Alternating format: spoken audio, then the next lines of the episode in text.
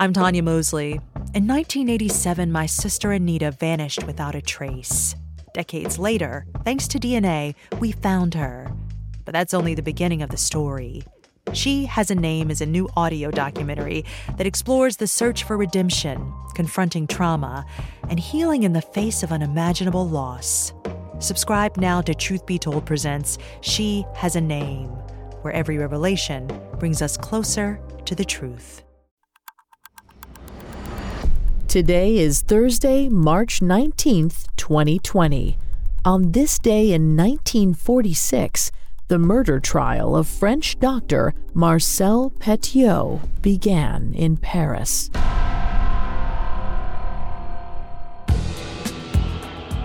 Welcome to Today in True Crime, a Parcast original. Due to the graphic nature of today's crimes, listener discretion is advised. Extreme caution is advised for listeners under 13. Today we're covering the murder trial of Dr. Petiot, one of the country's most infamous serial killers. Let's go back to the morning of March 19th, 1946.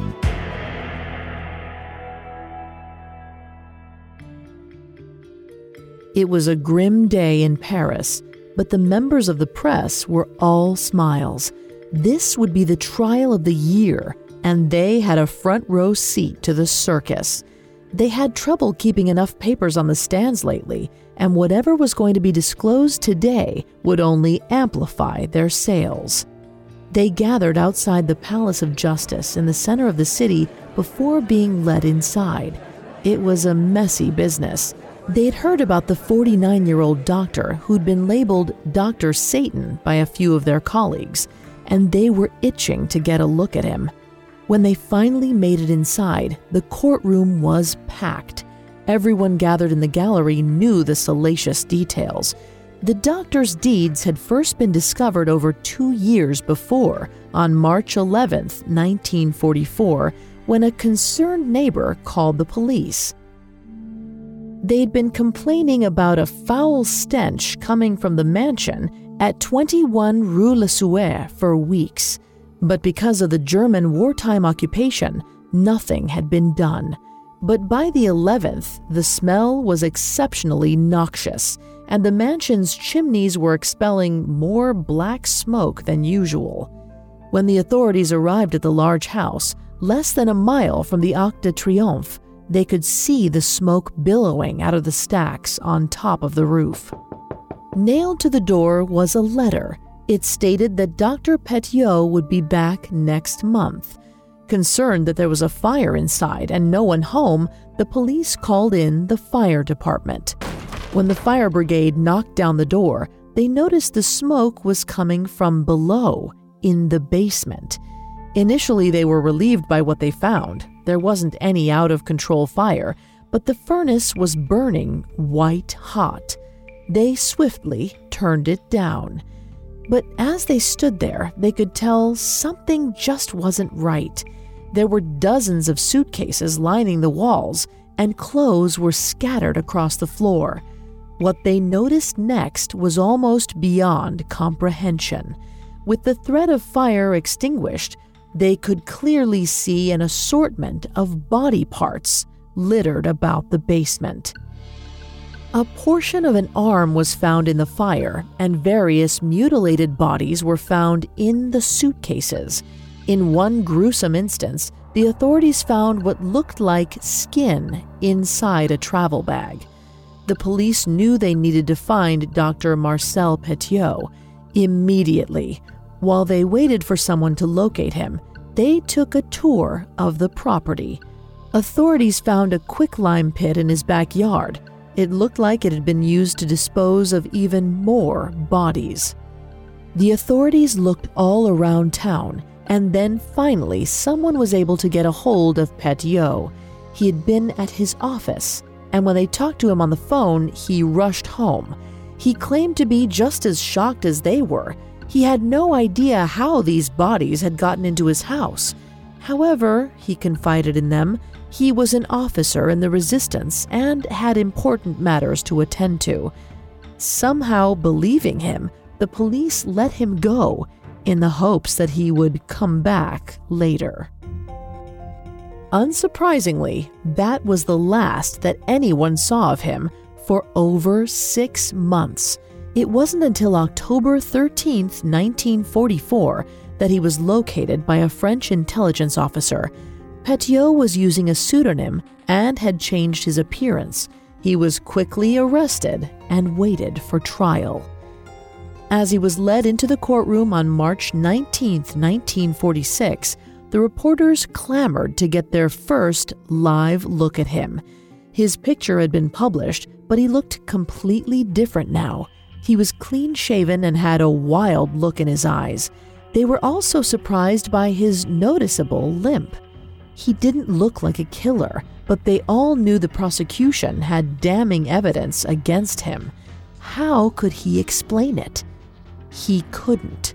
What came to light in the following days horrified them all.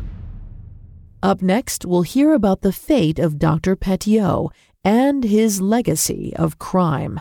Now back to the story. On March 19, 1946, Dr. Marcel Petiot stood trial for allegedly killing 26 people in France in the 1940s. Dozens of people gathered in the courtroom to witness the beginning of his case. The journalists in the courtroom clamored for more details on the man they called Dr. Satan but it would be days before they got the full story. The prosecution believed that Petiot had advertised an underground network to help get people out of France during the German occupation. These people were Nazi targets, and more often than not, Jewish. The prosecution alleged that he told these people he could get them to South America in exchange for roughly 25,000 francs, an enormous sum.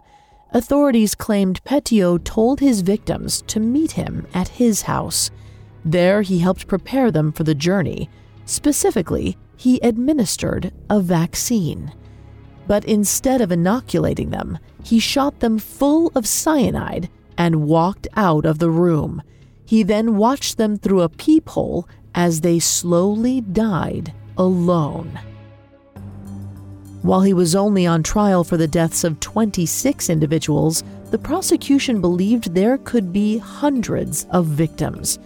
Interestingly, Petiot admitted to killing at least 63 people during the war, but he insisted that they were German sympathizers and, therefore, deserved to die.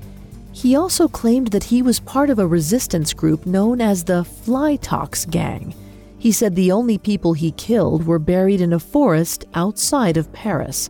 He maintained that he had no idea how the bodies had ended up in his house and believed that he was being framed by allies of Germany.